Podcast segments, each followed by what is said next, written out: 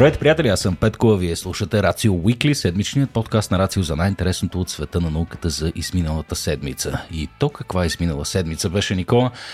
А, нямаше нищо, не се случваше по света. Както винаги. Да, ще бъде запомнена тази седмица, вероятно, с последните топли дни от годината, но ние с нетърпение очакваме есента. Mm. Един умиращ сезон, както се пее в една великолепна песен, но пък няма по-красив горски пейзаж от есенния Никола, така че аз си готвя няколко пътувания през, миналата, през следващата, следващите няколко седмици в гората. А, тая цветова гама ми действа много добре. Седмица, mm. Никола, която ще остане също така в историята с момента, в който, тук да се похваля на всички наши гийкове приятели, а, моментът, в който синът ми хвана за пръв път да чете пътеводител на галактическия стопаджия. Е, Един символичен е... момент, а, с който... Важен етап в неговото личностно развитие. Нямаш идея. Смисъл, аз буквално той каза, тате, моля да я прочета тази книга? И аз скокнах просто. Излетях до библиотеката ама, ама, и му е... Реши така леко небрежно. А, извиня, че не, аз просто буквално клекнах и му я подадах така, както японски майстор на мечове подава на вече заслужилия си ученик. Ага готовото, готовото изделие. Така че а, не знам, очаквам да чуя фидбек. Сигурен съм, че няма да разбере половината от нещата, които са там, но пък това е книга, която се чете постоянно, всяка година по няколко пъти. Ще видим доколко си възпитал в него усещането за ирония и сарказъм.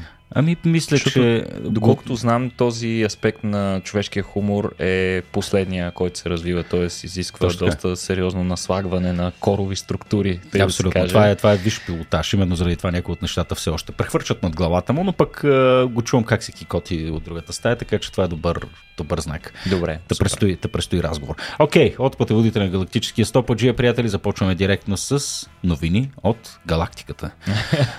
Нашия Никола- край. Нашия край на галактиката. Точно така, Никола. А, Психея. А, една мисия, едно име, което аз не бях чувал до сега. Каква е Просто защото си е чувал на английски, Петко. Става Сайки. дума... Сайки. Сайки. Да, точно А. така. Сайки като... Но на Ма, български е психея. Психея, да. да. А това какво е? Това е гръцка, Гръцка древногръцка богиня. Древно И кое? ще, ще, ще, ще си споменеме. А, ще споменеш ли? Древногръцката богиня Айде. на душата. Токто ми, Никола. Душата, да, тук знаеш, особено на маса, много често се сещаме за душата. Но а, какво се случи всъщност? На 13 октомври от Кенеди Space Center в а, Флорида излетя ракетата Falcon Heavy на SpaceX, на борда на която беше и мисията Psyche, Psyche или Психея, който ще посети едноименния астероид от астероидния пояс, като това всъщност представляваше и първата мисия на НАСА на борда на ракетата Falcon Heavy и общо осмия полет на тази ракета, която е всъщност най-мощната товарна ракета, която в момента, с която в момента човечеството разполага. Интересното е, че само 8 полета е имало Falcon Heavy от 2008 година, когато влезе в експлоатация, но пък за сметка на това има голям мощен растеж на търсенето на услугите на тази ракета през тази година, като до момента това е четвърти полет. Много вероятно е до края на годината да излети още веднъж. Хм. Значи половината са се случили през тази година. Вече. абсолютно. А, от това трябва да извадиш и безумния полет, при който изведе роудстъра на, на Илон Маск. А, та, изглежда огромния капацитет на тази ракета все още не намира достатъчно бизнес търсене, но процеса започва. Но това пък беше първият случай, в който НАСА се довери на Falcon Heavy. А, 8,5 минути след изстрелването, двата странични бустера се върнаха успешно на Земята. Нека припомним, че Falcon Heavy е ракета, която се състои фактически от три ракети Falcon 9 съединение една за друга.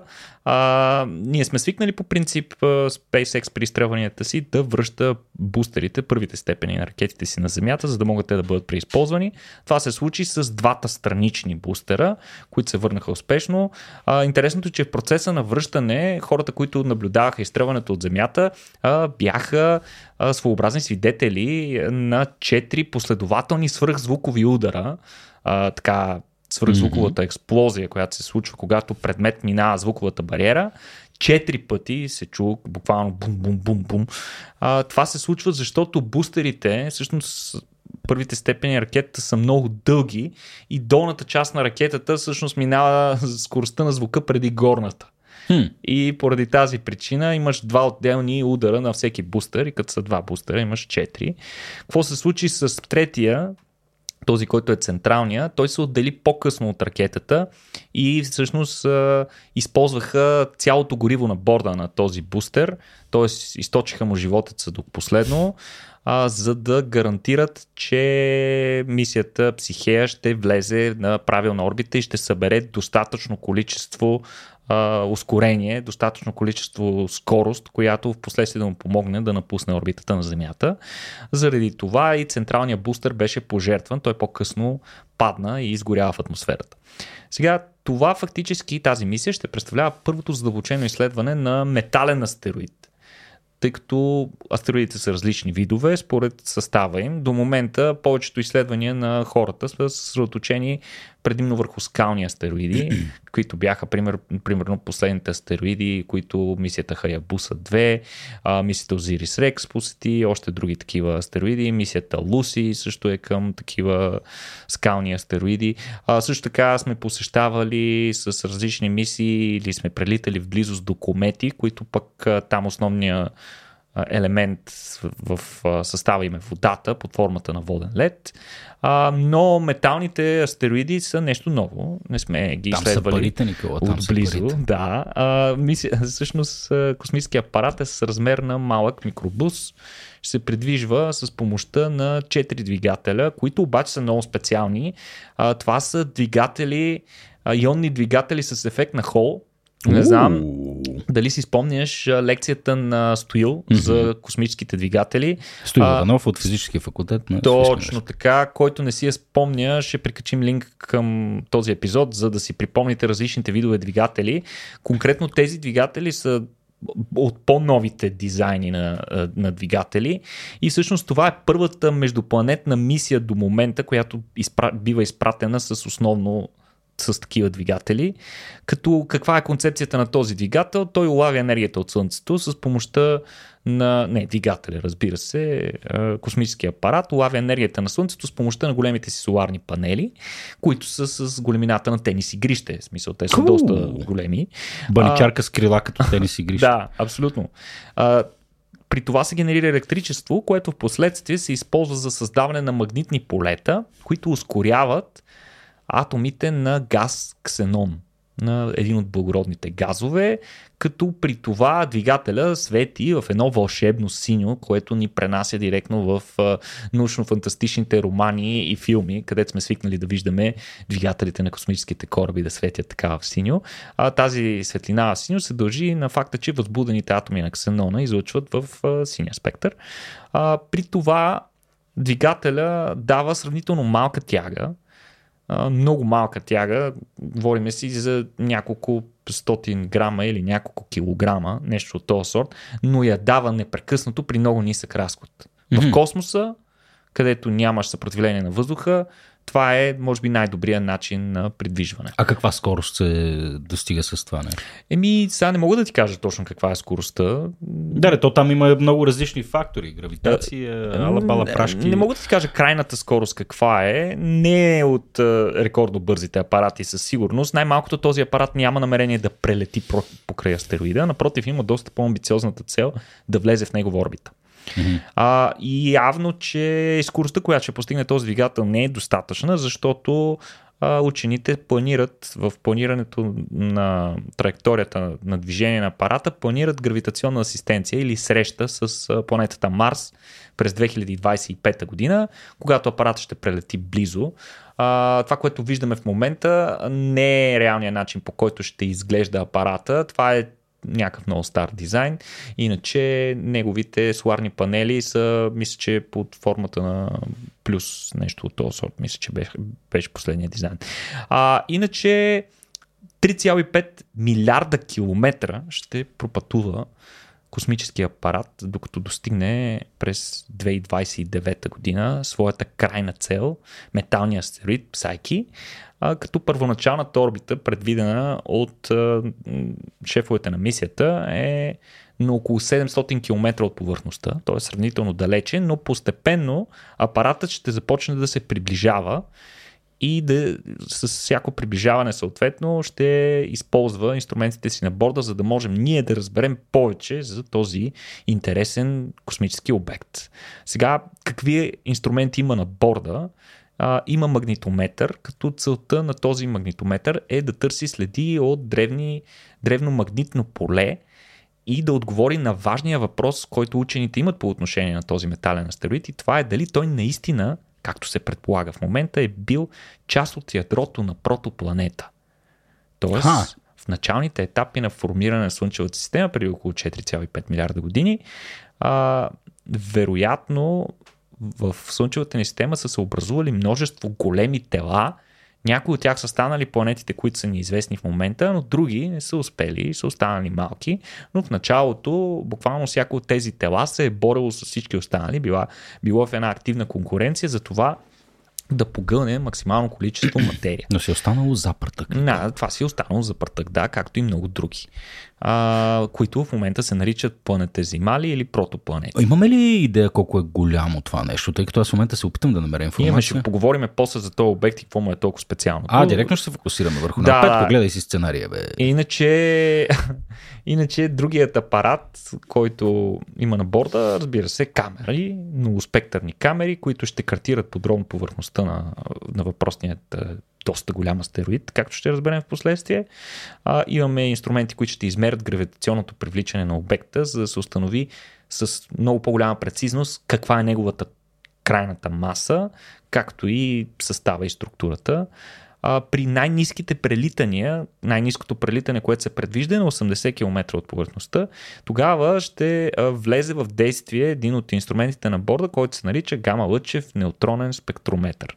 Сега няма значение какво е всичко това и звучи много сложно. Като чуете спектрометър, това винаги означава инструмент, чиято цел е да разбере повече за химичния състав на а, на някакво тяло mm. или конкретно на повърхността на астероида.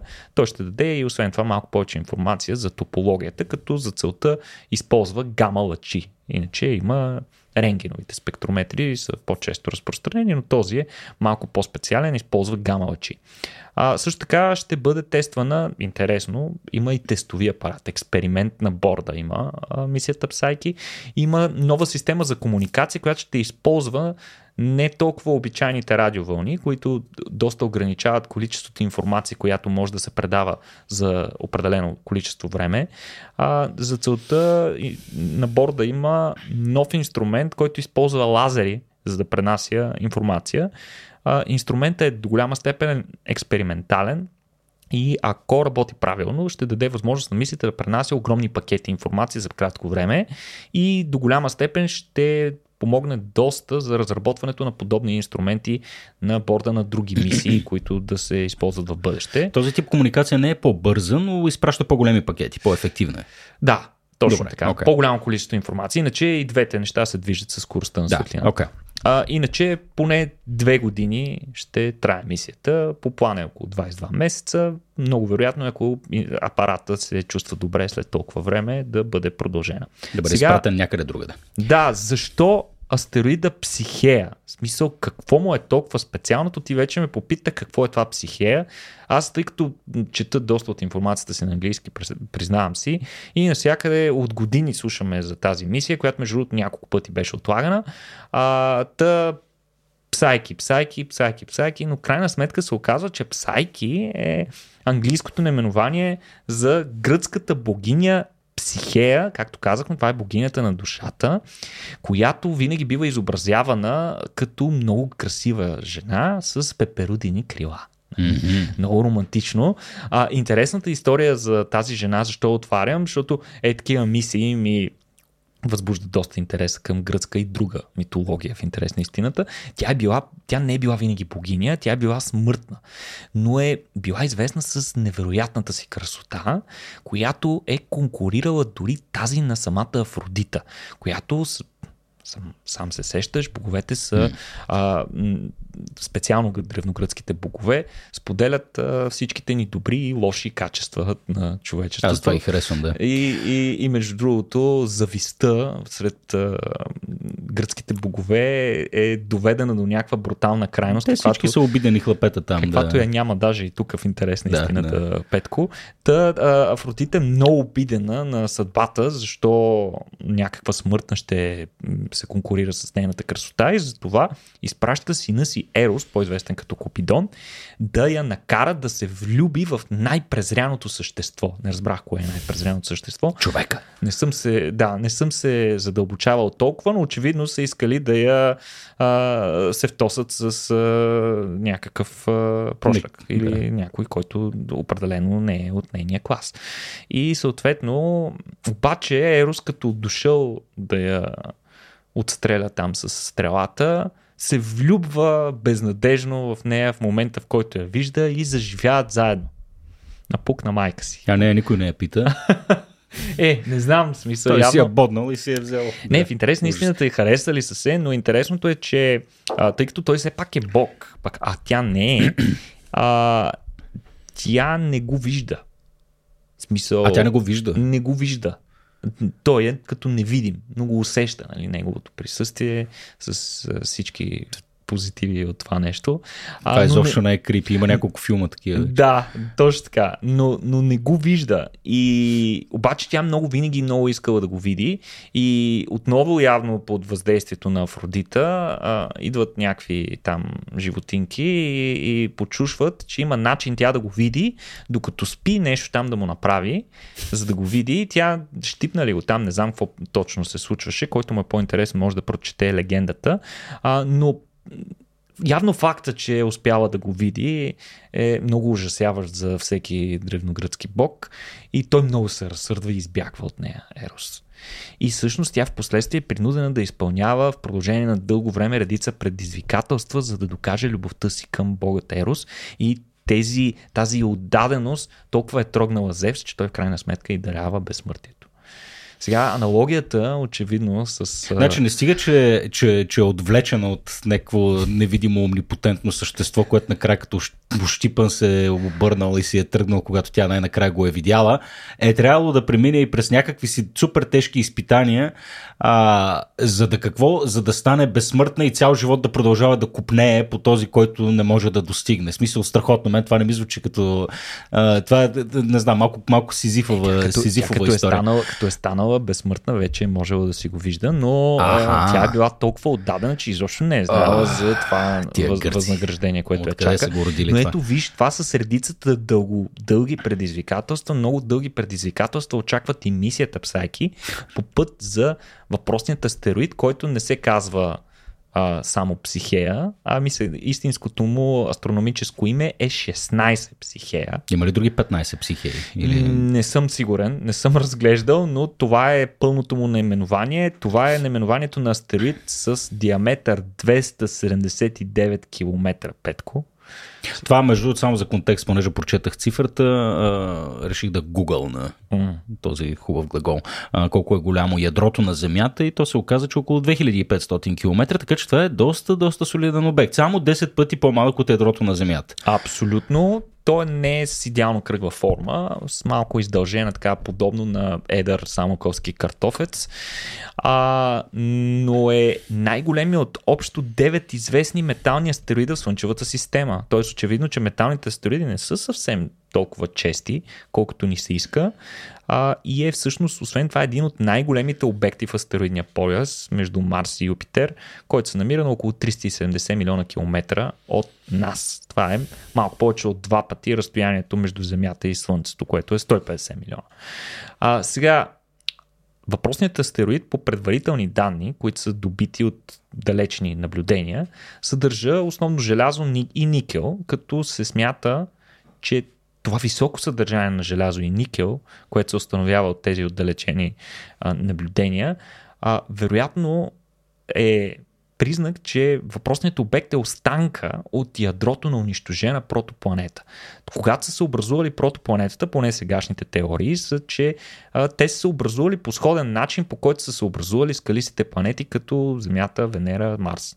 И всъщност те до голяма степен повтарят структурите, които на нас са неизвестни от а, училище за това как е устроена нашата планета. Т.е. те имат а, ядро, имат мантия и имат външна кора. Hmm предполагат учените, че и психея е била такъв обект и си е имала всички тези структури, но в последствие в някакъв етап от индивидуалното си развитие е била ударена от друг голям обект, което е, при което е загубила голяма част от мантията и скалната си кора.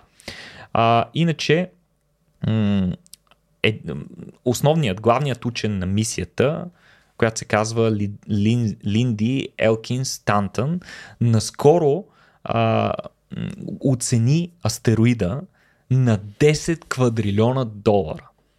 Е, това ми звучи като глупост. Това се, нейните изчисления се основават на сегашните цени на ресурсите, които според нея са налични на този астероид в момента. Mm. И това според нея тя в последствие изчислила, че отговаря на 10 000 пъти а, цялата човешка економика в момента.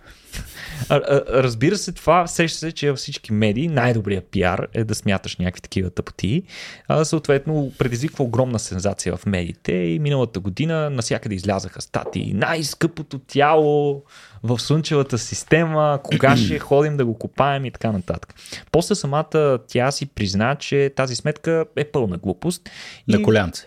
Да, до голяма степен представлява просто едно упражнение по аритметика, защото на първо време изобщо няма как да докараме такова огромно тяло в близост до Земята.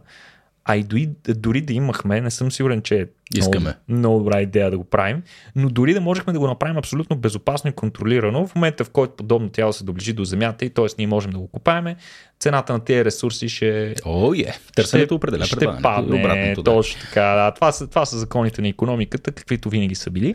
А, съответно, а, сега, защо искаме да ходим до този метален астероид, след като очевидно няма да изкарваме пари от него и поне на този етап няма как. Ами, мисията до там е доста важна, защото, както казахме, металните астероиди са доста редки. Освен това, много рядко сме имали възможност да изследваме толкова голям астероид. А, и изследването му съответно ще ни даде информация за природата на тези метални астероиди и за това как се образуват ядрата на планетите. Тъй като дори на нашата планета, на която в момента сме стъпили, Петко, ние не можем да наблюдаваме ядрото и директно. Не можем да резнем, да видим как изглежда ядрото и в момента, но там пък имаме възможност да видим ако наистина е действителност останки от древно ядро, ще можем да го разгледаме в повече детайли и съответно можем да си извадим повече изводи за това как ядра се образуват като цяло в Слънчевата система на различни планети. Дори да се докаже, че не е ядро, примерно може да се окаже, че измерванията направени от разстояние не са много точни, дори да не е така, това пак ще е много интересно, защото това ще покаже наличие на нов тип обекти, нов тип астероиди, които в момента не са известни и изобщо няма теория за това как mm. Те бих се образували. Така че... Да са съчмички от играта на някакви вселенски великани. Добре, няма да се опитвам. Иначе да... имаше страхотни снимки от изстрелването на мисията. Линкваме ви. А, ще добавим един линк към описанието, който му е интересно да гледа. Даже имаше едно много готино клипче на забавен кадър, процеса на излитане на гигантската ракета Falcon Heavy. Дълго време няма да чуеме още за мисията но още от 2025, когато тя ще се срещне с Марс и ще направи въпросната гравитационна асистенция. От там насетне предполагам, че постепенно ще започваме да чуваме отново за нея до кулминацията на мисията, която е 2029. Петко, когато вече ще видим и първите кадри на това как би изглеждал един такъв метален астероид. Интересна истината, мрежата е пълна с невероятни изображения на психея, които всичките трябва да кажем, че са артистични. Рендери. Нямаме много добро изображение на този астероид, направено от телескоп. Аз трябваше да се възползвам, докато говориш, да се опитам да открия каква е масата на този обект. Предполагам, че е значително по-тежък от скалистите и всички останали. Много, да. Плътността, плътността, на, плътността на металните астероиди, доколкото знам, е няколко пъти. Нали, два или три пъти. Това да излашка планета. Какво... Ами най-лошото. В смисъл, ако говорим за различни сценарии, какъв тип астероид може да удари планетата ни, има много готини симулатори в мрежата, където можеш да задаваш какъв е диаметъра на астероида, съответно какъв тип е и най-лошият тип е астероида да ти е метален. Защото. Директно ми... преминава през планета. Еми, много голяма маса има. Знаеш, че това е до голяма степен масата и скоростта на обекта са тези, които определят а, силата на удара. Така да, че. Да. Добре, хубаво. Ами, а, Никола, аз съм свикнал да мисля за науката като за метод и инструмент а, и затова, когато прочетах заглавието, което си дал на следващата новина и леко се, не знам каква е точната дума, наука протече. Викам, как е протекла тая наука, какви ще ги говори Никола? Ами, ние често си говорим за наука, но понякога мъдростта на древните сказания надминава дори науката и ние имаме в yeah. българския а, един стар израз, че дето е текло, пак ще тече. и всъщност, за съжаление, в случая това е и правилото, което се спазва и на Международната космическа станция и по-скоро на руския отсек. Астронавтите на Международната космическа станция откриха нов теч на охладителна течност, отново в руската част на Международната космическа станция. Този път в чисто новият модул наука, който буквално пристигна преди година и нещо.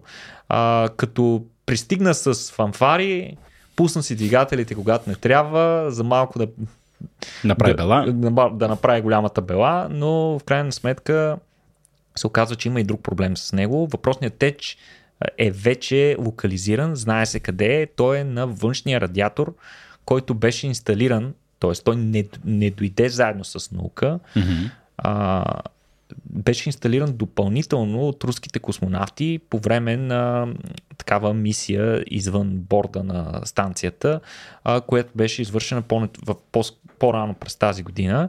Всъщност, а преди да почнем да обвиняваме руснаците отново в а, липса на космическо-инженерна компетенция и така нататък, а, трябва да бъдем откровени и честни към тази ситуация. И това е факта, че всъщност тази част, която протече, въпросния радиатор, е част от много, ста, много по-старо оборудване, което е докарано на борда на още на космическите совалки Петко през 2010 година. А, причина за това е факта, че когато е бил докаран, плановете са били наука да бъде изстреляна до година. Обаче в последствие разработката на космическия, новия космически модул, новия изследователски космически модул на руснаците, на Роскосмос, се забавя толкова значително, че виждаш, беше да. изстреляна 12 години по-късно.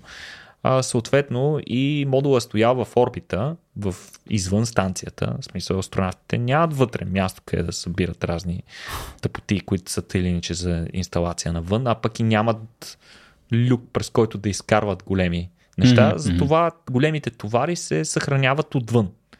И съответно той е бил изложен на Всякакви враждебните условия на открития космос в продължение на над 13 години.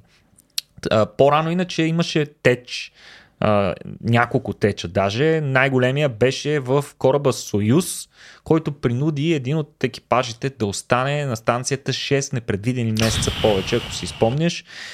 Това беше доста неприятно за Роскосмос, защото пък конкретно тази мисия на Союз включваше и американски астронавт, нали, двама руснаци и един американец, това е част от колаборация между НАСА и Роскосмос и съответно се принудиха да задържат и американски астронавт, като съответно тримата астронавти поставиха рекорд оставяйки на станцията с 300, рекордни 371 дни, с което подобриха всички предишни рекорди за престой на човешко същество. Американския, злощастния американски астронавт Франк Рубио споделя после, след като се завърна на Земята, че ако е знал, а, че ще остане толкова дълго, никога не би, не би тръгнал. Ти представяш си обаждането, скъпаш за закъснее малко. С колко? 6 месеца. Ужас, да. А, иначе този път тече е доста по-малък, не пръска като пръскачка, както пръскаше Союз и стрес на всички тогава, а, но това, което съответно космонавтите наблюдават е, че прогресивно намалява ефективността за разсейване на топлина. Това е малко известен факт, че в космоса много голямо предизвикателство е как да се отделя топлината, която се генерира от всичко на борда. Това е от всички инструменти, електрически уреди, дори от човешките тела на астронавтите, които са на борда. То не изтича ли от, от самата станция? Смисъл? Ами нямаш, не, не, смисъл, как охлаждаш неща тук? В смисъл, използваш mm. някаква охладителна течност и какво използваш? Въздух. Въздух, който прокарваш с помощта на вентилатори, например, mm-hmm. които да, а, да, да духат, но тук имаш... Там нямаш въздух. Там нямаш въздух, точно така. И е, нямаш и конвекция. В смисъл, нямаш ситуация, в която а, топлия нали, затопленият въздух, отново свързана с въздух конвекцията, затопленият въздух а, се изкачва нагоре и бива заменен от хладен въздух отдолу, който непрекъснато се създава една такава естествена циркулация, дори без, ли, без вентилатори. Да. Там нямаш. Единственият начин да се отвежда излишната топлина извън станцията са едни специфични радиатори, които е, принципа им на действие е чрез излъчване на инфрачервена светлина. Mm-hmm. Те отделят топлината чрез излъчване. Излъчват я навън.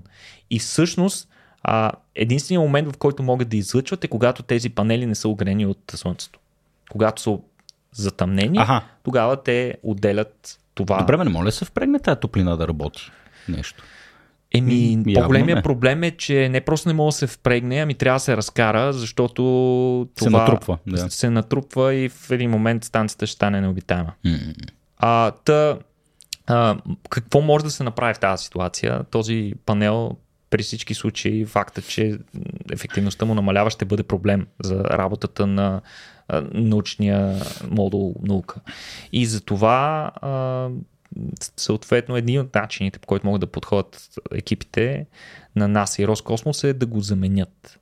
Обаче това ще е доста сложно, защото товарният кораб на руснаците Прогрес не може да събере толкова голям външен товар. В смисъл това нещо трябва да е да не е вътре в... Той про- прогрес не е ли пасажирски? Не, не само. Не, товарене. Товарене. Това- Съюз е само единствено. А, Съюз, да, Съюз беше такъв. Да. Да. защото му гледам интериора в момента на прогрес и наистина не изглежда като Уютно да може да съберем. Хич.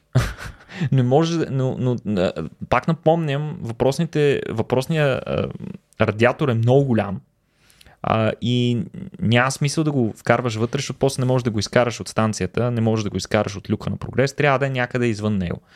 А, при поставянето му астронавтите използваха роботизираната ръка, защото е трудно. Това нещо е доста голямо. Състои се буквално от три отсека, прикрепени един за друг с едни шарнири.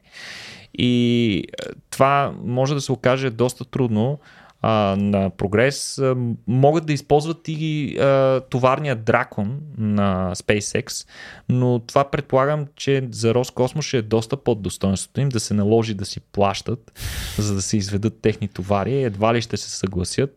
Лошо ще бъде и за имиджа, пък и чисто бюджетно не е добра идея. Затова по-вероятното нещо, което ще се случи е, че ще се опитат от Роскосмос да ремонтират а, въпросния теч в орбита, т.е. ще се наложи на руските космонавти да излизат отново, за да, си, за да оправят бакиите, които са възникнали при това оборудване. Какво ще представлява ремонта? Той може да е толкова просто, колкото просто да се залепи дъктейп на някакъв малък пробив в а, инсталацията, след което тя да се допълни. А, но може и да е нещо доста по-сложно. Не се знае. Със сигурност това ще е свързано с много А то ние още нямаме и ясна диагноза какво може да се... Ами не знаем точно, не знаем къде се намира въпросният теч, не знаем колко е голям. А, вероятно не е много Е, голям. гати, аз си мислих, че много така, може би наивно и футуристично съм си го представил как е пълно с сензори, като тръгне да тече и то ти, ти показва е, къде. По научно-фантастичните филми го има много е, разпространено. Все още не знаем, ще трябва астронавтите, е, Да го потопят в легенд да видят откъде излиза на балончета. А, това ще бъде яко.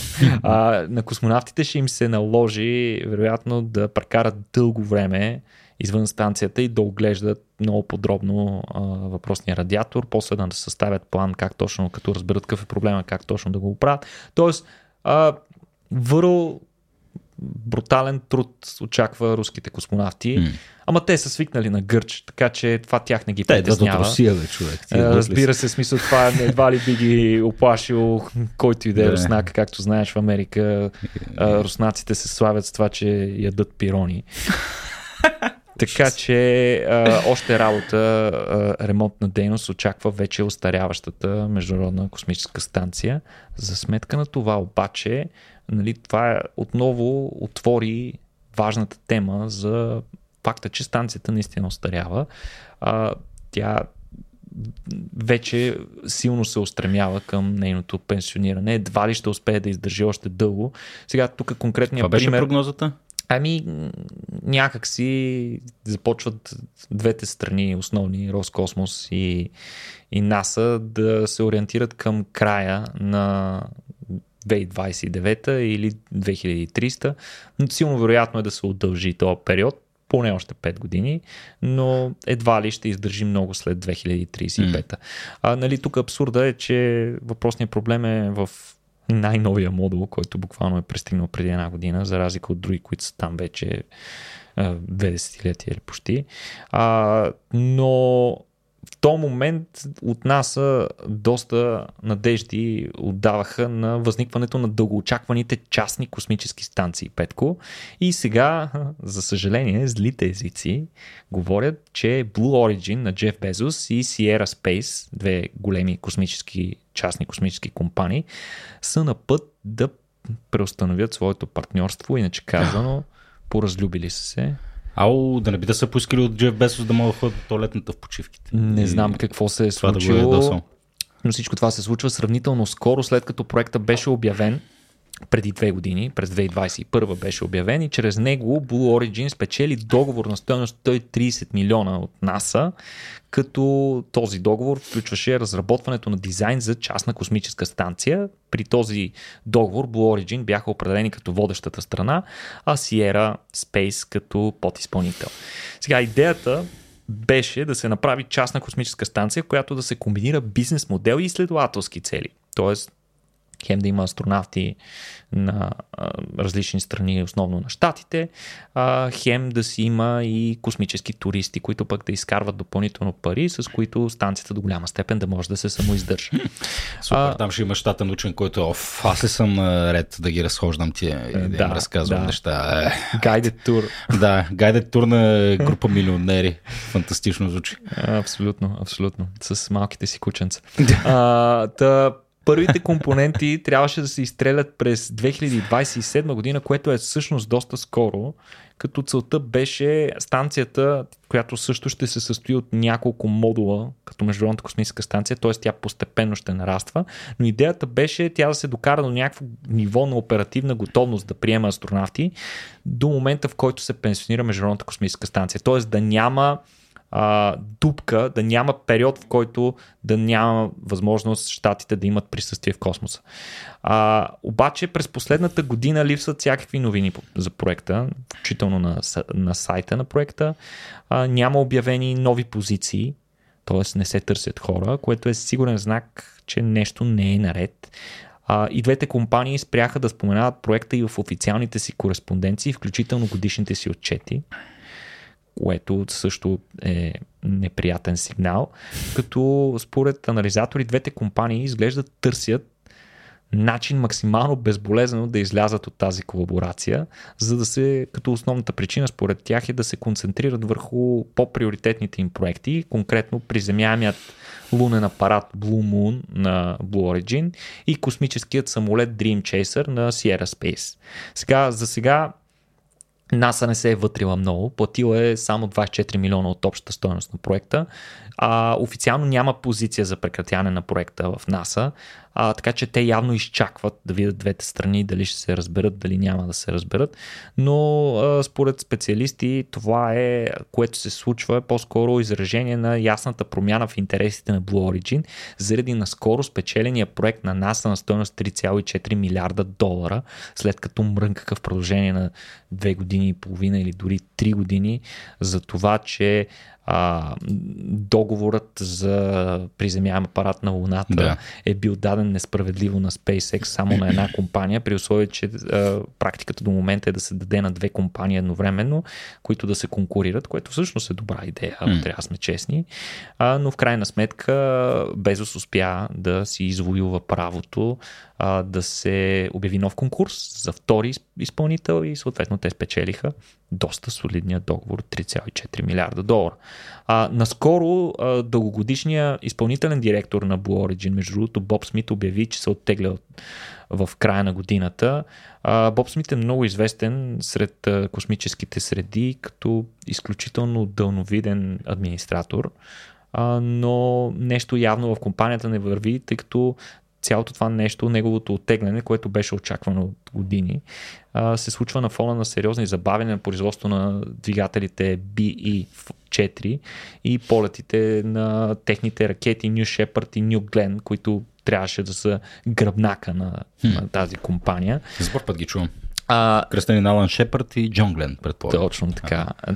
Те ще са съответно среднотоварна и тежкотоварна ракета. Mm-hmm. А Sierra пък другата компания разработва Dream Chaser, както споменахме, това е концепция за космически самолет. Той доста прилича на такава една футуристична сувалка, доста по-малка, разбира се, от сувалка.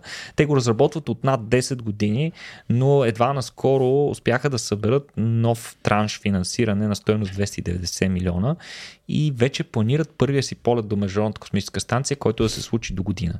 Очевидно, доста сериозни неща предстоят пред а, а, и двете компании и явно нямат капацитет да поемат и тази задача, като а, изглежда, че този проект, който така всички много му се накефиха. Виждахме страхотни визуализации на този проект, който се наричаше Орбитален риф.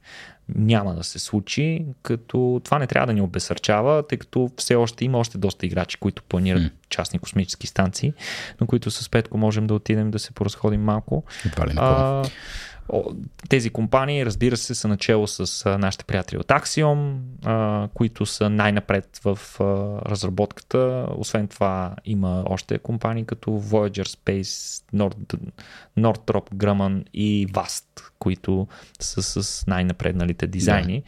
като конкретно станцията на VAST даже се предвижда да бъде изведена на едно изстрелване. Много е странно да гледаш как новите играчи всъщност най-напред в развитието на тия технологии, тъй като, не знам, компании като Northrop Grumman, Boeing, това са доминиращи 20 и 21 век в авиокосмическата индустрия. Какво стана? Между другото, много Boeing... тежки, неадаптивни се оказаха нещо. Тежка, тежката администрация. Локхит Мартин за Бога. Нали? Да, всякакви... тежката администрация в тези компании, които от години работят на един съвсем различен принцип, който вече не е актуален в съвременната а, космическа надпревара, която се очертава. До този момент тези компании са работили на принципа, че когато възникнат забавяния, всъщност НАСА и Конгреса ще си плати за да. тези забавяния. Тоест, ако ти си предвидил за 5 години да свършиш някакъв проект, обаче той се забави с 7 години, тези 2 години забавене няма да са за твоя сметка, те ще ги платят, с което съответно те нямат и стимул да завършат да. проектите на време. А, и това нещо обаче значително се промени при излизането на частните играчи, които пък използват изцяло собствен капитал. Те работят по проекти на НАСА и, и, и на други агенции, но а, работят основно за собствения си интерес. И да. съответно а, техен интерес нещата се случват максимално бързо и те работят по абсолютно различен модел, който наподобява корпоративния модел в бизнеса да. и съответно директно смазват класическите mm. такива компании, които до този момент са разчитали по-скоро на лобита в Конгреса и различни такива инструменти, с които буквално да изнудват правителството mm. на щатите. Да, то това се вижда не само и в опитите им да участват в космическата надпревара на тези компании, ами дори и в а, а, мястото, където се чувстват удобно и където са възникнали, в, в военно-промишления комплекс, където имаш mm. пословичните истории с самолетите F-35, F-22, които са на Lockheed Martin разработки, които от три десетилетия не могат да накарат да работят както трябва. Да, F-35 даже мисля, че спря наскоро производството му. Ими не, те мисля, че го правят, има множество поръчки, такова, той е постоянно гафи този самолет. Mm. Оказа се безумно скъп. Та интересно ми е наистина кога ще има и нови играчи в военно-промишлената индустрия. Интересно истината, тези големи играчи трябва да се опитат да се адаптират, защото mm. иначе много бързо ще умрат. Да, да. Може би и заслужено. Не знам. Добре, Никола, а, малко фундаментална наука да, да си поговорим. Какво става в ЦЕРН, бе, човек? Да, скоро не сме си говорили, между другото, какво се случва в ЦЕРН. И, а, а всъщност новини не липсват от а, ЦЕРН, които а, при последния си цикъл на експерименти им се наложи да го спрат, да го замразят за малко по време на пандемията, но го подновиха съвсем наскоро. ЦЕРН с всичките си уреди работи на макс yes. през последните няколко месеца. А, но не за това ще ви разкажа сега, ще ви разкажа за нещо много интересно, Петко, типа експерименти, които ти най-много обичаш. Сега ще разбереш какво точно имам предвид. Ами, учени в ЦЕРН установиха много интересни неща за това как гравитацията влияе на материята и на антиматерията. Значи, а, историята... Чакай, чакай, това не го ли знаем, бе? Ето. Как гравитацията влияе на материята? Ами, а, историята твърди, че, например, Нютон е бил вдъхновен за своите изследвания на гравитацията от това как е наблюдавал как една ябълка пада от дърво. И сега, доколко това е истина, оставяме го на страна, нали?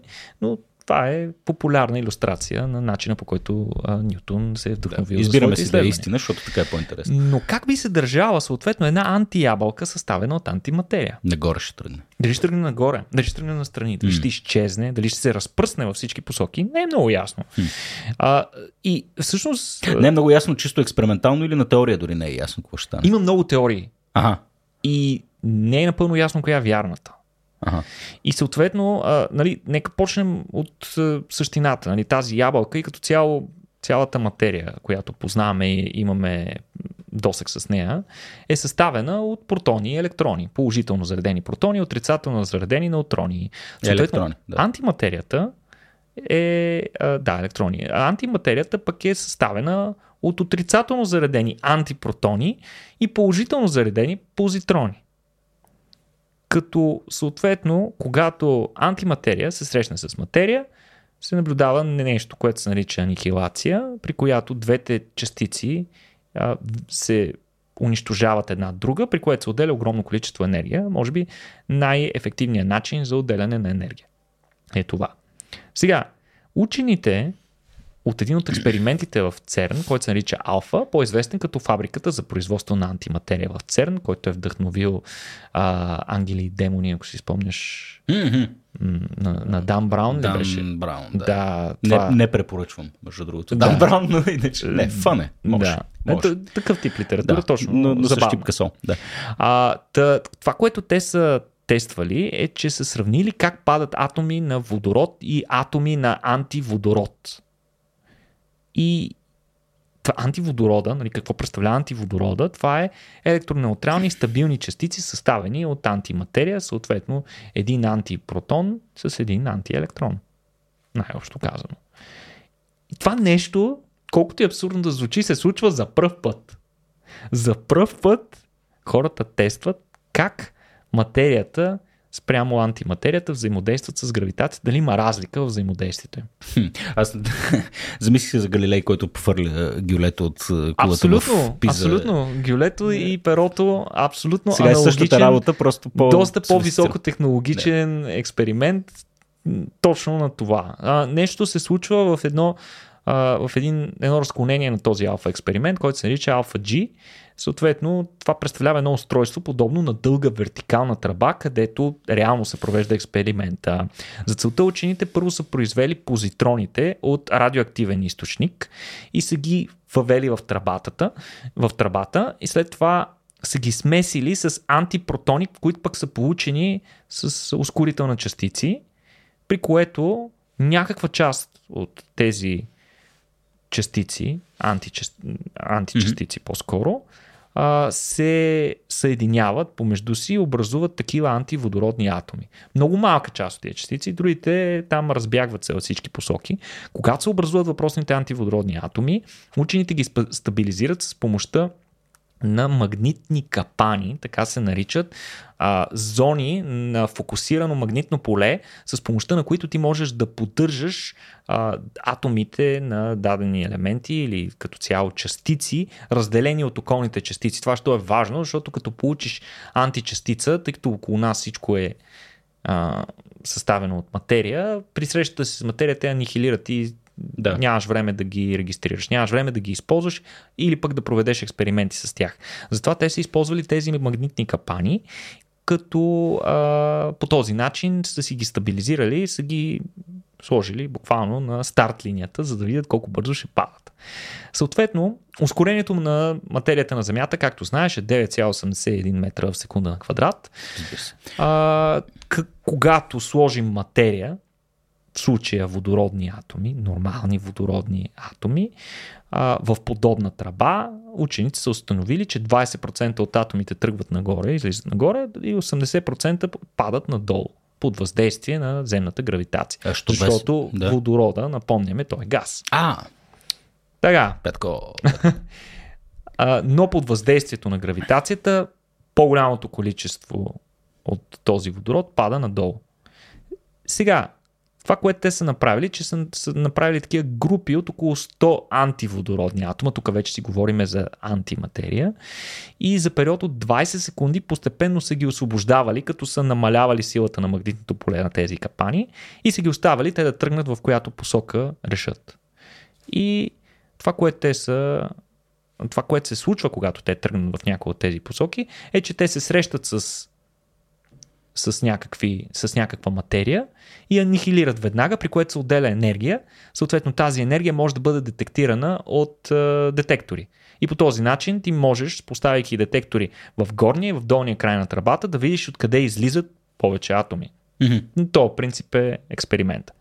И всъщност се оказва, че след няколко проведени експеримента, антиатомите, е, о, изненада, се държат точно по същия начин, както и а, антиатомите се държат точно по същия начин, както и атоми. Нещо, което отново ние теоретически сме знаели, че вероятно е така, но не сме били тествали до сега. Точно така. Ага. Точно така. Този на вид изключително прост експеримент е отнел 30 години, за да бъде доказан практически. Това е, тъй като е, е, било нужно време ние да се научим как да правим достатъчно количество антиатоми, за да провеждаме тези експерименти, как да ги поддържаме стабилни, така че те да не анихилират в момент, в който ние не искаме и не сме готови да ги измерим, и съответно как в последствие да ги пускаме, така че да можем да засечем това взаимодействие с гравитацията.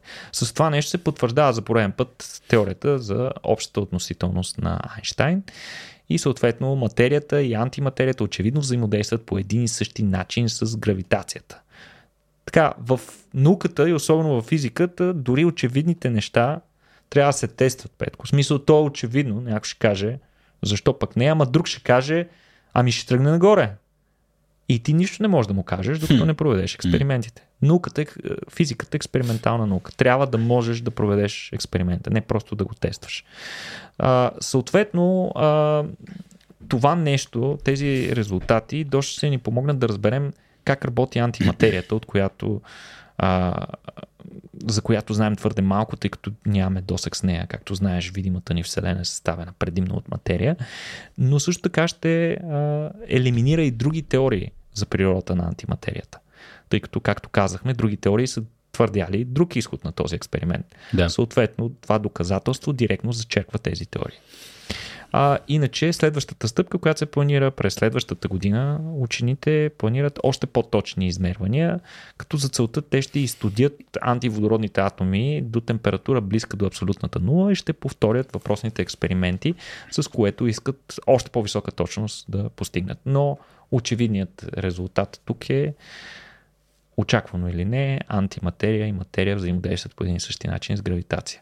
Иначе нещо друго, защото някой ще каже, е, това е някаква новина, дет беше излезе преди 3 седмици. Еми нямахме време да, да обявим по-рано, затова пък ето ви една по-свежа новина, отново от ЦЕРН, наскоро обявиха, че са измерили силата на силното ядрено взаимодействие. Това е взаимодействието между кварките, които съставят тези елементарни частици, протони, протоните най-вече ядрата на атомите. А, това, което държи ядрата, тъй като знаеш, че ядрата се състоят от множество протони. Тези протони а, са заредени по един и същи начин, положително. Тогава как в елементите, които имат повече от един протон, тези елементарни частици се задържат една до друга, не се отблъскват. Mm-hmm. Това е въпроса. И всъщност това бива решено от една от фундаменталните, четирите известни фундаментални сили. Това е силата на силното ядрено взаимодействие. И всъщност интересното е, тъй като то се случва на много малки разстояния то е на, на някакви квантови разстояния между, между елементите. Колкото по-голямо е разстоянието между, между определени частици, толкова по-малко значение има силното ядрено взаимодействие. И тъй като то се случва на толкова малки разстояния, които нас не е трудно да работим с тях, се оказва, че от четирите фундаментални сили, специално за силното ядрено взаимодействие, най-неточно дефинирано. И всъщност сега са нови експерименти, използвайки, а, използвайки инструмента Atlas а, в основната част на големия дронен колайдер, а, те са успели да предефинират и съвсем точно а, стойността на, на, тази, да. на тази сила. Не, няма изненади там. Няма скрити провали на стандартния модел. Всичко е спрямо стандартния модел си върви, просто имаме още по-голяма точност. Да. Супер, живи и здрави да се от ЦЕРН, mm. че продължават да осветляват умовете ни. Никол, от фундаментална наука да минем малко към приложна такава. Ще посетим Африка с две последни новини. А, първата е изключително обнадеждаваща маларията, най-големия бич на човечеството. А, имаме ново оръжие срещу нея. Доколко е ново, не е ясно. Не много, не е съвсем ясно. Хората, които ни слушат редовно, вече са чували за тази нова вакцина, а пък тези, които ни гледат и в YouTube. Никога аз участвам в този подкаст всеки път и не съм чувал за тази е, вакцина. Пет. Ако някой помни всички епизоди, да се обади. А, да. Всъщност, а, говорихме си за това. А, даже направихме и клипче в науката не спи за тази нова вакцина. Но да се върнем на маларията, малко статистика. 230 милиона случая годишно има на малария, като отново годишно преценките на Световната здравна организация, че между 350 и 400 хиляди смъртни случая има. Основно да. в Африка. 94% от смъртните случаи се случват в Африка. Така че маларията продължава да бъде един от най-големите врагове на човечеството ever. Mm. Много вероятно е маларията да е убила повече от всяко друго инфекциозно заболяване за цялата човешка история. Да убил повече хора и да продължава да го прави в наши дни. Модерна медицина и така нататък, обаче нещата а, някакси не могат да бъдат овладяни. Сега, маларията, да припомним, тя не се причинява нито от вирус, нито от бактерия. Тя се причинява от вътреклетъчен паразит, така наречения плазмодиум, конкретно най-смъртоносният, най-смъртоносният тип малария е тази, която се причинява от плазмодиум фалципарум, която причинява почти всички смъртни случаи. От тях 61% се наблюдават при деца между 1 и 5 години. Тоест на тази възраст децата са най-уязвими и съответно маларията най-тежко протича при тях. А, маларията, конкретно тази, в плазмодиум фалципарум, е предимно по примати, т.е. тя си е Наш насочена. Си Наш си нещо, да, като човек най-често я прекарва симптомно само веднъж. Хм. Сега, Световната здравна организация наскоро одобри нова вакцина, срещу, това е голямата новина, срещу нова вакцина срещу малария, ново средство за контрол на, на, на този е, грандиозен враг на човечеството, а, която е дело на, разработка в университета, в Оксфордския университет, като а, между другото повече за тази вакцина и нейния дизайн може да разберете от нашото клипче Науката не спи, което направихме точно за тази вакцина преди повече от година. А, вакцината се нарича R21 не е много а, не е много креативно името, поне в момента, и използва един конкретен антиген, който се нарича CSP. А, това, този антиген представлява силно консервативен протеин по повърхността на паразита, на плазмодия, който се експресира в първата фаза от жизнения цикъл на този паразит. Това е буквално в първия половин час, след като комара, заразения комар, ухапе човека и съответно прехвърли а, тези причинители на заболяването. И този половин час се оказва много критичен, защото ако имаш специфични антитела срещу този антиген, А, идеята е, че те ще могат да неутрализират а, паразита преди той да е влязал и да се е скрил вътре в червените ни кръвни клетки, каквото е неговата основна стратегия на живота. Mm-hmm. И а, сега същият антиген, абсолютно същия, се използва и от първата до сега, първата и единствена одобрена вакцина срещу малария, която се нарича RTS А501, AS1, няма значение. А, тя е вакцина направена от а, фармацевтичния гигант GSK, а, която обаче дава сравнително ниска ефективност 26 до 50% ефикасност, като съответно поради липса на вакцина с по-добра ефикасност, Световната здравна организация одобри по-рано тази вакцина и тя е единствената, която се използва до момента. Сега, новата вакцина, с какво е по-различна? Тя използва друг тип технология, тя използва така наречените virus-like particles, VLP-та, т.е. това са частици, които по структура много наподобяват структурата на вирус. И с какво наподобява структурата на вирус, че с едно такова затворено мехурче, по външната повърхност на която има множество а, протеини. В случая те не са вирусни протеини, а са въпросният протеин, а, който, към който искаме да адресираме имунният отговор.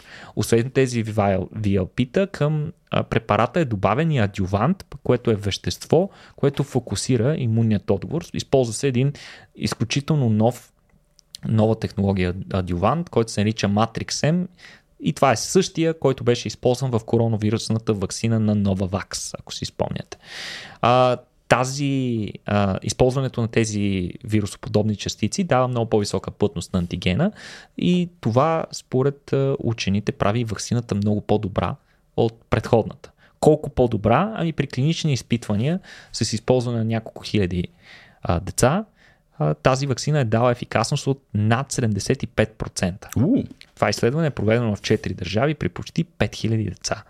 Съответно, вакцината ще, вакцината, която наскоро беше одобрена, ще се използва само за деца на възраст между 5 месеца и 3 години, тъй като те са най-рисковия контингент, като съответно вакцинацията и използването на вакцината ще стартира през средата на 2024 година. А, тя се вакци... използва в а, 4 дози, като 3 дози са през един месец, плюс един бустер година по-късно. Нали, логичният въпрос, колко трае имунитета от тази вакцина, тъй като клиничните изпитвания са приключили сравнително наскоро. Ние нямаме много, дан, много данни за дълготрайното използване, но знаем със сигурност, че имунитета трае поне 3 години което може би ще е напълно достатъчно, за да може детето да премине тази възраст, в която е най-уязвимо и може да умре, ако се зарази с малария. Сега има проблеми и с производство на предишната вакцина. Не е само проблема, че тази е по-ефективна, ами предишната доста бавно и трудно се произвеждаше, като до края на 2024 производителят твърди, че ще може да произведе само 18 милиона дози, които ще са достатъчни само за 4,5 милиона човека. Но новата вакцина ще се произвежда по а, нов начин. Освен това ще се произвежда в най-голямото предприятие за производство на вакцини, което е Серумния институт, а, Серумния вакцинален институт на Индия и оттам твърдят, че ще могат да докарват до 100 милиона дози на година с опция да се удвои производството, ако има достатъчно търсене. Ваксината е по-ефтина, само 2 до 4 долара на доза. Съответно 28 държави от Африка, изненадващо или не, са изразили интерес да я въведат в вакциналната си програма, като финансовата помощ на организацията Гави обхваща 18 от тях. Тоест, съвсем скоро можем да видим, ако наистина вакцината е толкова ефективна, можем да видим едно значително намаляване на смъртните случаи от малария, които ще могат да ще бъдат регистрирани още на края на следващата година. Така mm. че с нетърпение очакваме статистиките да видим какво ще покажат. Иначе, понеже споменахме а, нали, плазмодиум фалципарум, има ли друга малария, други видове малария? Да, има. А, един от най-разпространените след тази на фалципарум маларията е тази малария, която се причинява от плазмодиум вивакс, друг вид такъв плазмодий. Да. А, той е предимно разпространен в Южна Америка. Ваксината няма да работи срещу него, най-вероятно. А, така че а, няма да може да, директно да бъде приложена в Южна Америка. Хубавото на маларията, която се причинява от Vivax плазмодия е, че тя не е толкова смъртоносна. Лошото е, че може да я боледуваш няколко пъти. А, съответно, учените от Оксфорд вече заявиха, че са в процес на разработка на подобна вакцина и за нея. Така че много скоро маларията май ще си намери майстора. А, дано. Ама надали. Добре. Хубаво, Никола. Последната новина каква е? Добре, Петко, от тук от... говорихме си за Африка, говорихме си за малария, а да се пренесем в дивата природа на Африка и да се опитаме да си представим, че сме сред саваната. Нали, може да си представиш ни такива безбрежни а, океан от трева, висока, почти до гърдите ти, всякакви животни дебнат там, а, тичат, прескачат се, някои се ядат помежду си и така нататък. А, сега конкретно ще ти разкажа за едно изследване, което е проведено от учените в природния резерват Крюгер National Park в, в ЮАР, в Южноафриканската република, където с огромно удоволствие бих отишъл. Благородно завиждам на двама мои приятели, а, които са фотографии на диви животни, особено на птици, които наскоро бяха там, за не знам кой път. С какво омерзение го казваш? Не, няма справедливост. Но, но пък за сметка на това те ще направят по-хубави снимки, отколкото аз, с което доста повече хора могат да държат съпричастни с а, дивата природа, така че пак беше добре, де. А, но в джунглата всъщност, а, не джунглата, саваната. В саваната има всякакви звуци. И сега, ако можеш да си представиш звуци на лъвове, на маймуни, така особените кикотения на хиените. Нали, така си представи птици, насекоми, какво ли още не. И това, което учените са опитали да, да оценят с тяхното изследване е кой е най-страшният звук в саваната. Кой е звука, който смразява кръвта на всяко животно и го Лъв. кара да побегне.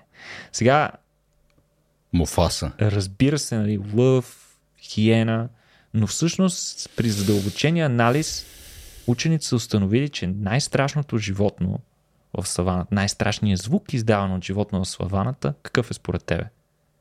Е, аз го казах. Му- Муфаса. Като не, ревне. не, Петко, точно това, което каза. Кое? Точно това, което се правим вече почти един час. Човешкия говор. Човешкият говор е най-страшният звук в африканската савана. Ха! Да, това ми напомня на много готината реплика, че хората са чудовищата на чудовищата. Абсолютно. Абсолютно. Оказва се, че 95% от дивите животни побягвали от а, водния басейн, където по принцип се събират да пият вода. Там има най-голямо разнообразие от животни, на английски water hole. Нали, знаеш, а, Да.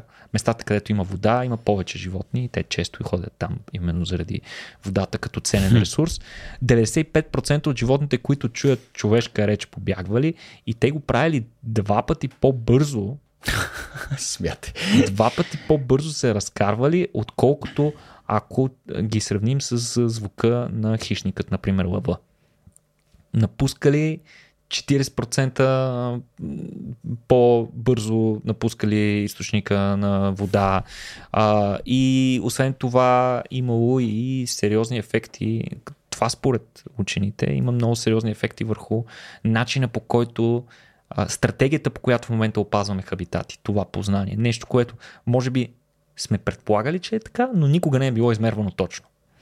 И а, сега, очевидно, това, което е най-интересно от въпросното изследване, че очевидно хората, не, животните по-скоро, разпознават човешката реч сред стотиците други животни и звуци, които чуват в саваната и могат много добре разбират, че присъствието на тази реч означава, че те трябва да стоят максимално далеч от източника на такава реч. Гъти. Сега- Защото сме склонни на произволно насилие. И... Абсолютно. Дали е, дали е вродено или, или научено поведение е един от нерешен въпрос и е източник на спорове вътре в самите учени, които са провели това изследване, както и между техните колеги, дали това нещо е научено, тъй като много е трудно да се каже. А, например, при други експерименти са установили, че различни популации на растителноядни животни, които обикновенно са плячка, разпознават звуци на хищник, който много отдавна е изчезнал в дадения район. Изчезнал е преди няколко поколения, т.е. те не, не А. могат да заучат това. Това им е вродено поведение вече до Генетично. голяма степен.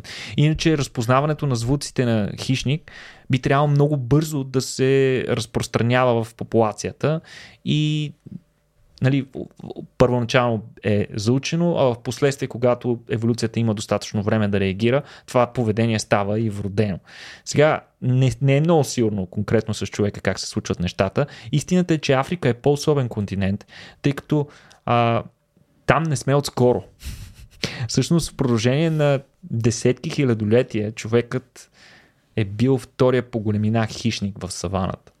Всъщност, аз това едва сега си давам сметка, че като тежест, наистина лъва е без конкуренция, но втория по размер, по големина, Да, това сме ние. Да. това сме ние. Даже ягуарите, М, а, само мъжките горе-долу достигат теглото на голям мъж Да, да. или леко го надминават, но ако приемем средното тегло на един мъж да е около 80 кг, то ние сме втория М. по големина хищник. И а лъва пък като първия ни е основният обект, с който се конкурираме за плячка.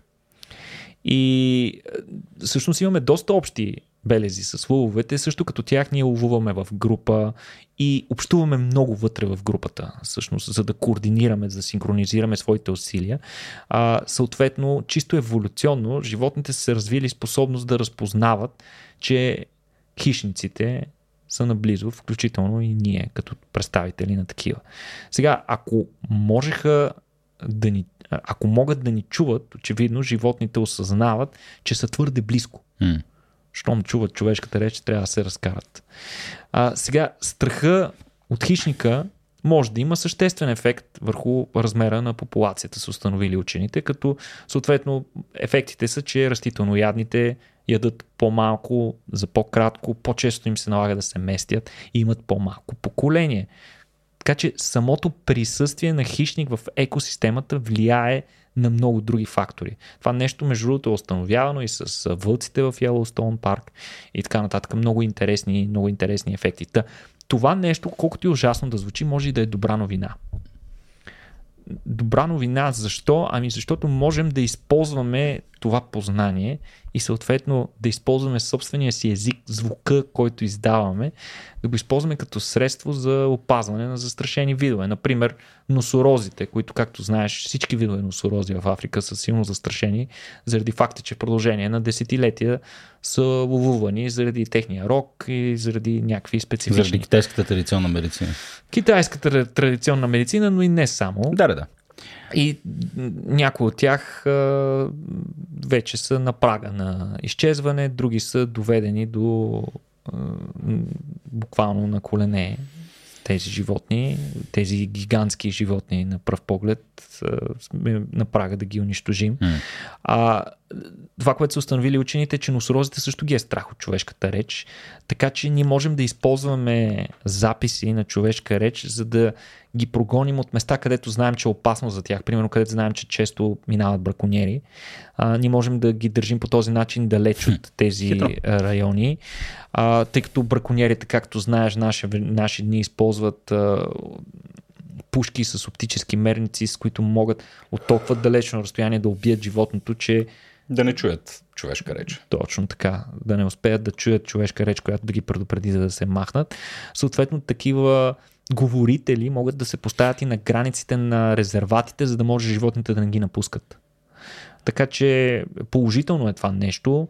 А, съответно, може да се използват, може да се използва тази реч на местата, където хищниците отдавна са изкоренени. Хм. Например, на различни места в Европа, където в продължение на години хищниците са преследвани заради конфликтите, които имат те с човешките стада и човешките а, индустрии. И, воля, селското, стопанство. селското стопанство и основно животновътството. Жив, животновътството, да. А, та на някои места, в някои държави хищници почти няма. Това води до доста сериозни проблеми, тъй като растителноядните животни започват да вредят, започват да се размножават толкова много и особено да вредят на, на зоните в близост до реките, тъй като там растителността е най-буйна и съответно животните предпочитат да се въртят там, за да се хранят, но когато дълго време седят в такъв район, те изгризват цялата трева и тя няма време да се възстанови, mm. с което настъпват ерозии по бреговете на реките, съответно речните корита имат способността много по-често да преливат, съответно това предразполага зоните в близост до такива ерозирали реки към тежки наводнения, такива флаш флад, които се наричат бързи наводнения, при които силен дъжд води до много бързо наводняване на зоните mm. надолу по поречето на реката. Така че а, такива звуци могат да се използват, за да плашим еленчетата и сърничките, много хитро. за да не се за да не се размножава толкова бързо и да не прегризват тревата.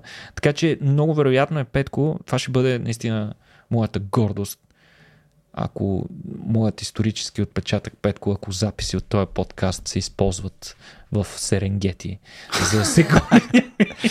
Никола, аз се опасявам, че твоя глас може да има ефекта на доктор Долител и всъщност да ги привлича.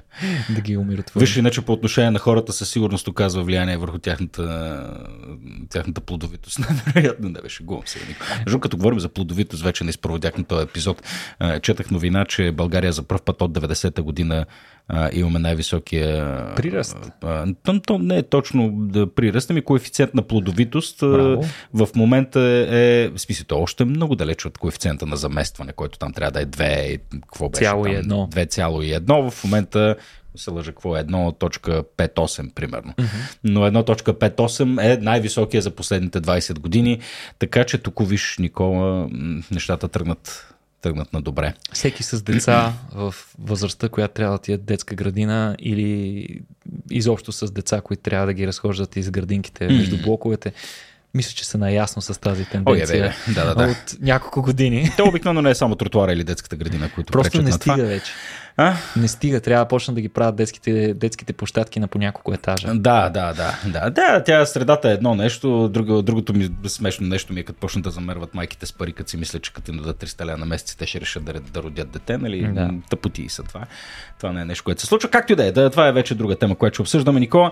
А, да, надяваме се, че нашия подкаст ще се слуша а, Никола в Саваната и в а, Серенгети, но се надяваме да продължи да се разпространява и онлайн в а, София, цяла България и целия свят. Да имаме слушатели от най-неочаквани места. Или а, такива, които почват използват екзотични VPN. Или точно така. Най-вероятно е всъщност точно, точно това е случая. А, във всеки случай, приятели, радваме се, че изслушахте този епизод и се надяваме да чуете и следващия ни, който няма да е по-малко интересен, а напротив, никога ще поработи добре, за да е още по-интересен. Аз обикновено нищо не правя на тия подкасти, освен да ви приветствам и съответно да ви казвам и довиждане, но бързи благодарности на вас, които не подкрепяте в сайта patreon.com, наклона черта RACIO.BG, но тези от вас, които идвате на събития, говорите за Рацио и разпространявате нашето, нашето веро и нещата, които правим. А, специални благодарности на тези от вас, които ще кликнат на бутона Subscribe. Сетих се този път да го кажа Никола. А, така. А, така. Защото... И сега трима човека го цъкат в а, този така. момент. Поне, поне трима, което... Демонстративно е така, е така. Ама това са няколко цента, Никола, които веднага ни влизат от, от YouTube, така че това е един... Аз вече се чувствам по-добре, според мен някой е цъкнал. Някой е цъкнал вече, mm-hmm. да. Чуваш ли го? Да, това е допълнителна кръв в нашите вени приятели, така че да, цъкайте на бутона subscribe, може сетнете едно роботче, което да го прави от различни. Не, бе, айде да не правим такива неща, защото ние не мога да измислим как да стане. А, да, така че благодаря ви, благодаря ви за това. Благодарим на а, Явро Пачовски, нашия аудиоинженер, който ще пробили за качеството на този звук и разбира се на Жор Батилов, нашият режисьор а, и, а, и технически гуру който прави целият този подкаст всъщност възможен. И разбира се, не на последно място, Никола, на теб. ти разкошно човешко същество. Такова. И аз ти благодаря, Петко, че си тук винаги, за да ме балансираш. Радвам се, че най-накрая свърши този епизод, Никола, за да мога да консумираме нашите взаимоотношения. Аре, стига толкова тъпоти. Хубаво! Това беше всичко от нас за днес, за тази вечер. А, до следващия път, приятели. Чао!